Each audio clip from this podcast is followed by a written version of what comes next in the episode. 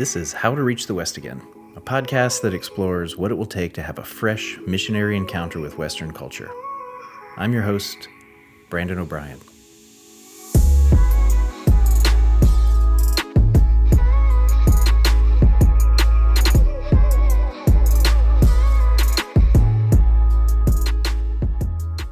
This is the final scheduled episode of the How to Reach the West Again podcast. I hope it's been as enriching for you as it has been for our team here at Redeemer City to City. And as we finalize production this week, these words from Philippians chapter 1 verses 3 to 6 have been on my mind. I thank my God every time I remember you. In all my prayers for all of you, I always pray with joy because of your partnership in the gospel from the first day until now, being confident of this that he who began a good work in you will carry it on to completion until the day of Christ Jesus. However, you partner with us in the gospel, wherever you live and serve, we are very grateful for you, and we pray for you often. This episode's a little different. Call it a bonus track. It's shorter than the others.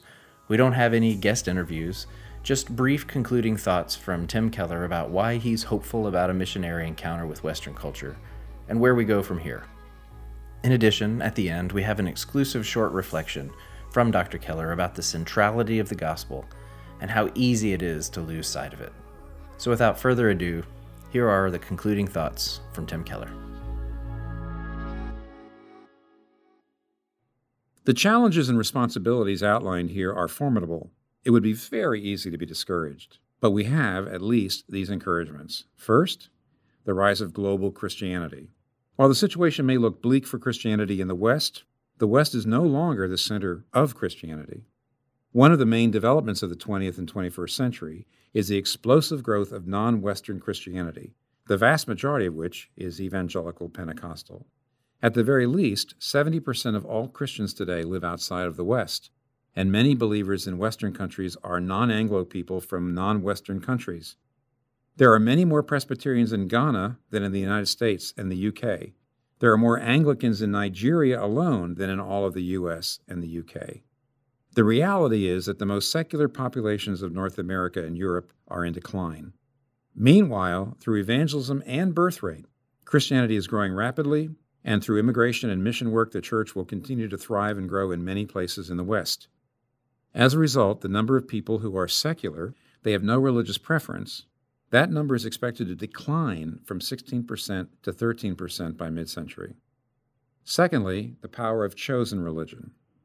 If late modern culture rejects most aspects of evangelical Christianity, there is one feature of it, at least, that Western people find appealing its emphasis on choice. Some religions can be largely inherited in form. There are religions you are born into and adhere to because of family background or nationality. Of course, I'm a Lutheran, I'm Norwegian, or I'm Catholic because I'm Italian, or I'm Hindu because I'm Indian. Today, however, the emphasis is on individual choice and decision.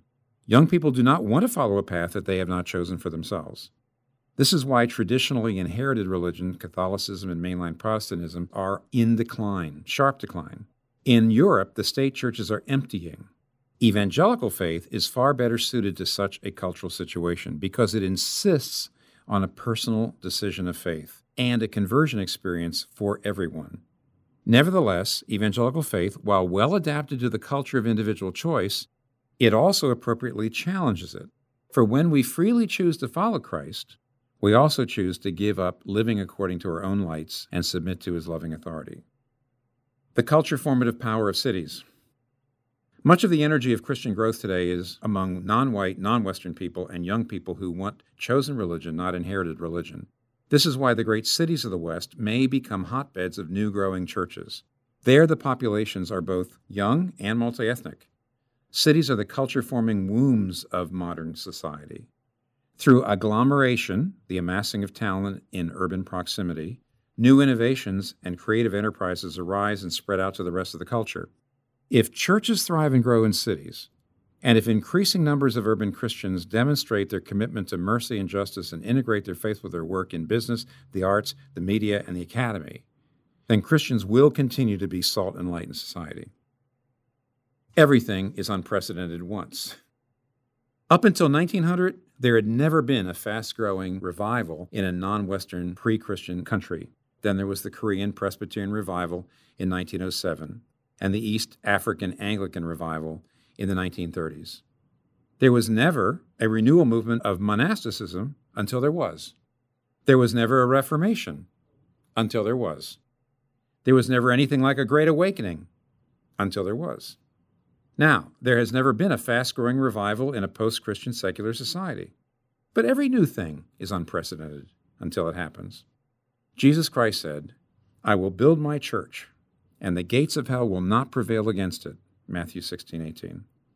There is no reason to believe that this promise has an expiration date. What we need now collaborative independence. What will it take to move the church toward a missionary encounter with Western culture? The answer is collaborative yet independent thinking. Why collaboration? There is simply no one denomination or tradition that is historically strong in all of the areas that we've been talking about evangelism and formation, high theory yet revival and spiritual awakening, mercy and justice, and faith and work integration, and historic Christian sexual ethics. Who is sufficient for these things? No one of us and no one church. That's why collaboration. But why independent thinking? As Lesslie Newbigin noted repeatedly, the Western Church has been made captive to the gods of secular culture. But different branches of people pursue different idols. As a result, every part of the agenda above will attract anger or opposition from one part of the church. Evangelism and sexual ethics will arouse the hostility of the mainline church. Emphasis on racial and economic justice will alarm many in the evangelical churches. Those working toward a missionary encounter will need to listen to their critics as a good discipline of self examination. But in the end, they cannot follow them into their respective cultural captivities. Redeemer City to City's deep commitment to the value of collaboration is why we've included practitioners from different parts of the Western world in every episode of this series. Our vision is clearer when we look together at the gospel and our calling. One person sees an asset where another sees a liability. Brothers and sisters in one part of the world or another segment of society help us see our own biases and blind spots. As we follow the instruction of Hebrews 10:24 and consider how we may spur one another on toward love and good deeds, I submit that the sort of collaboration Dr. Keller is calling for here is one important way to do just that. Stay tuned to the end to hear a final word of encouragement from some of our wonderful guests. But first, Tim Keller reminds us of the centrality of the gospel of grace as we pursue this very important work, followed by a brief personal update. Grace to the point. We must never lose grasp of the difference between gospel grace and religious moralism. Why does the Protestant church constantly fall into the temptation to self righteousness, dominance, and exclusion? Why does it fail to reproduce the early church's social mandate? Because it loses its grip on the very core of its faith. Through the last few centuries, the church in various parts of the world has experienced times of renewal called awakenings or revivals. During these seasons, the church is marked by strong growth through conversions, by genuine cultural engagement leading to positive social changes, and by both the planting of new churches and the renewal of older congregations. What leads to such times? There are many features of these movements, but at the heart of them all is a rediscovery of the gospel of grace grace totally free to us, yet infinitely costly to our Savior. When we lapse back into thinking that we're saved by our own moral efforts, we become enmeshed in both pride and fear. Pride, because we may think God and the world owe us a claim. Fear, because we can never be sure we've lived truly good enough lives. And so, when we lose the existential or the doctrinal grasp on the truth that we're saved by faith alone, through grace alone, because of Christ alone, we not only lose our joy and fall into fear, but we also lose our graciousness and fall into pride. The world, of course, is quick, too quick, to find fault with the church and thus justify its dismissal of the gospel message. And yet it is quite right to do so. If the church continually moves toward dominance and control rather than love and service, it shows that it doesn't really believe the gospel it preaches. If the church doesn't believe the gospel, why should the world? In Shantung Compound, Langdon Gilkey's experience in a Japanese internment camp showed him that many religious people were just as selfish and exploitative as irreligious people. Though many missionaries had been taken hostage, they started to form cliques and looked out only for themselves. Yet Gilkey saw something quite different in Eric Liddell. Liddell, the Olympic gold medalist of Chariots of Fire fame, didn't just worry about his own self. He spent tireless hours in that internment camp caring for elderly prisoners, teaching classes on the Bible and science, and organizing games and dances for the children right up to the day of his death. This sacrifice brought Gilkey to see the difference between generic moralism and a religion of grace. He concluded like this I quote, Religion is not the place where the problem of man's egotism is automatically solved. Rather, it is there that the ultimate battle between human pride and God's grace takes place. Insofar as human pride may win the battle, religion can and does become one of the instruments of human sin. But insofar as there the self does meet God and so surrender to something beyond its own self interest, religion may provide the one possibility for a much needed and very rare release from our common self concern. Yes, Gilkey's right. It is rare, but the gospel brings this release. There is no hope without it.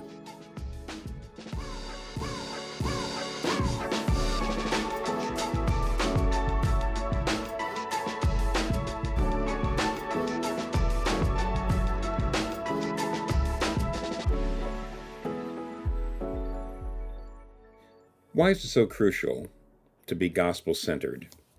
Why is it so crucial not to lose our grip on the idea that we're saved by grace, not by our efforts? I don't want to add to what I've said in the past or written in the past, um, but I do want to talk about the importance of this, maybe in light of some very recent developments in the world and in my life. Uh, first of all, many know that I have pancreatic cancer. Uh, pancreatic cancer is a very lethal kind of cancer. And I've been getting treatments for it, both chemotherapy and surgery, and those treatments aren't easy. And of course, the possibility of the cancer taking my life relatively soon hangs over us. Now, I want you to, to know that this diagnosis has shown Kathy and I that at a pretty deep level, we still believed that it was because of our wisdom and skill and goodness that God was giving us a good life. We would never have said that I don't think we believed it consciously. We would never uh, have agreed to anyone else saying that. That uh, if you live your life right and you read your Bible and you pray and you try hard to live like Jesus, that basically God will give you a pretty good life. And yet, we once the cancer came, we realized we actually were believing that at some level. We were still believing that we are the ones who, through our diligence and efforts, had created the good life we had in a sense, we still believe we were saving ourselves. But we hadn't been saving ourselves. Everything we had was a gift of grace. We saw it now, now that the cancer was here. It was all a gift of grace. It was never something we were really in control of. And we realized we had to go one more time deep into our hearts with the gospel and ask do we really believe that God loves us by his grace, that he saves and blesses us only by his grace, and therefore everything he does is what's best for us? Or do we believe that basically we actually, by our good life, kind of control what God has to do for us, kind of make him owe us, put him in a position where he owes us a good life? And I can't tell you how deeply comforting it is to finally take your hands off your life and say, Lord, the good things in my life were never there because I merited them or forced you to give them to me. They were there because of your grace. You've always been motivated by your love, not by my holiness. And you are now, and therefore I've got nothing to fear. You're only going to give me what's best for me. You only ever have. And for Kathy and I to really recognize that at a deep level, we didn't believe we were saved by grace. We still thought we were kind of controlling God through our works. It was uh, hard, hard work, especially when you realize there's all these people around the world saying, oh, Tim and Kathy don't do that. They really believe in grace. But the answer is, of course, none of us believe the gospel all the way down.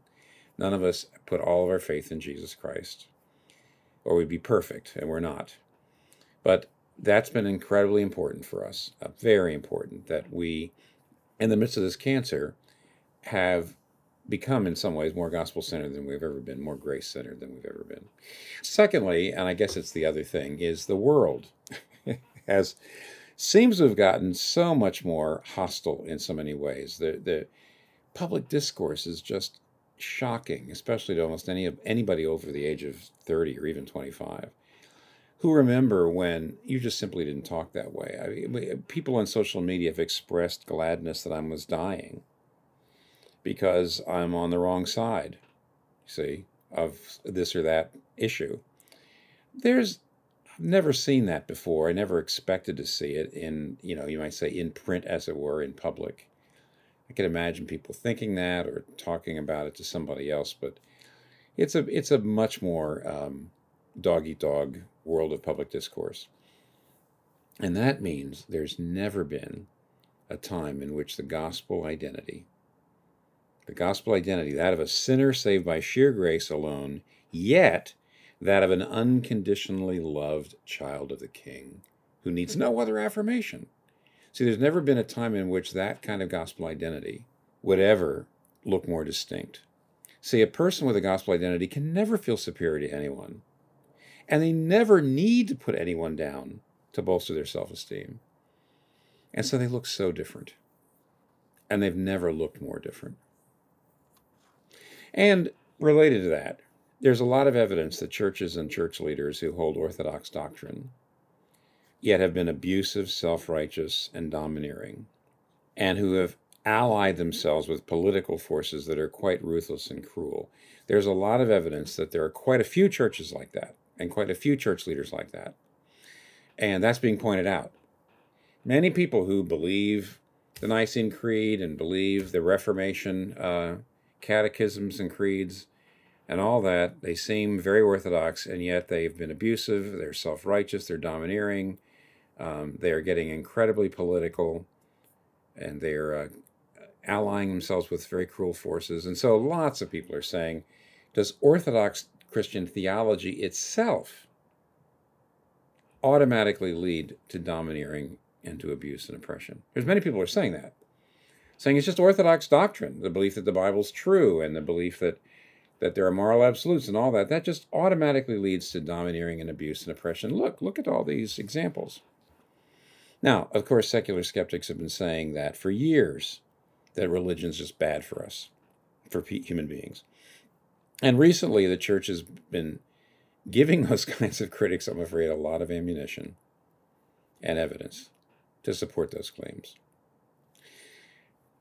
And therefore, in my lifetime, at least in North America, that is, there's never been a time in which Christ centered, grace centered Christian churches and theology will look so distinct. They will look so distinct. There are definitely other people, we talk about this, I've written about this. There are plenty of other churches that are orthodox in their theology, but they've lost a grip on the center of it all. They've lost a grip on the on the gospel. They're sliding into legalism, they're sliding into relativism. I don't want to redo all that. But the fact is, those who really do practice grace to the point, those churches that are really Christ centered and grace centered, will really, really look so very, very different. Some people are saying to me, aren't we going to have to draw lines to distinguish us from fundamentalism or nationalism or whatever your name is? Are we going to have to draw lines to distinguish ourselves from these other movements? The answer is my answer right now is stress grace. Practice the implications of grace. And the differences will become obvious. Now, there's never been a more important time, and there never will be. yeah, a more important time, I think, to um, practice gospel centeredness until the next age of the world because it's still the most important thing of all.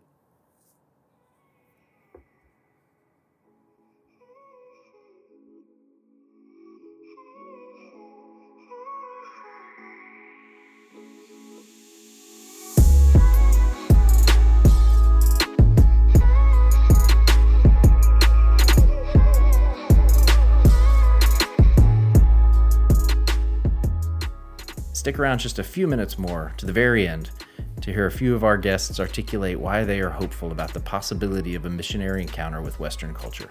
How to Reach the West Again has been a production of Redeemer City to City. It was written and hosted by Brandon O'Brien and produced by Braden Gregg. Special thanks to Roosevelt Community Church in Phoenix, Arizona for generously offering us their studio space. To learn more about Redeemer City to City, visit us online at redeemercitytocity.com.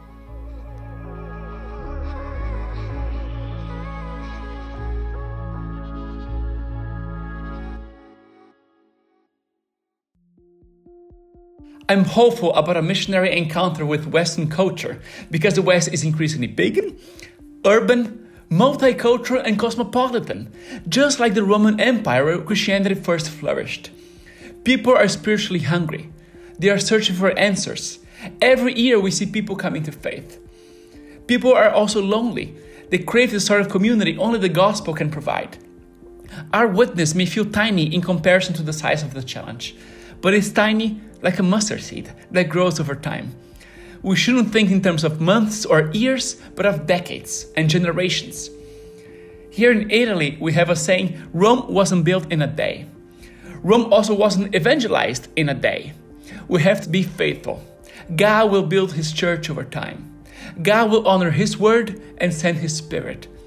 There's this day, then the next, then a lifetime and what God does as people stay faithful and the gospel is preached all over the world.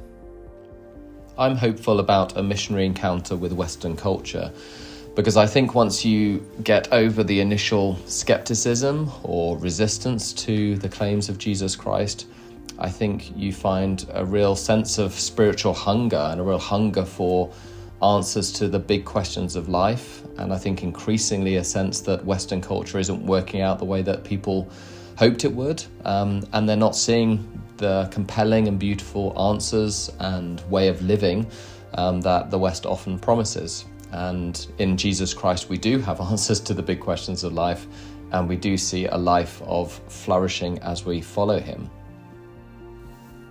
I'm hopeful about a missionary encounter uh, in Western culture because Jesus says he will build his church. And that's a promise, that's a guarantee. Jesus is committed to building his church in the West as, as much as anywhere else. And it's, it's encouraging when we think about what the church is to Jesus. This is not his hobby. This is not something he attends to in the couple of spare hours he gets at the weekend. Uh, the church is his bride, the church is his passion. And he says the gates of hell will not prevail. And a gate is not a weapon. Jesus is not saying, hey, just hang tight, you'll get through this. He is saying, actually, the defenses of hell will not prevail against him building his church. So we can have great confidence, even if we're daunted, even if we need more help, we can know that Jesus will do what he's promised to do. So I'm excited about that.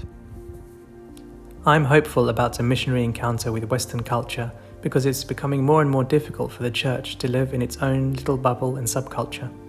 For me, this is a positive development because it means as we are forced to live more in the world, we will be challenged to address our hypocrisy more seriously, to dig deeper into the resources of the gospel, to give account of our faith, and to learn what it means to love people where they are.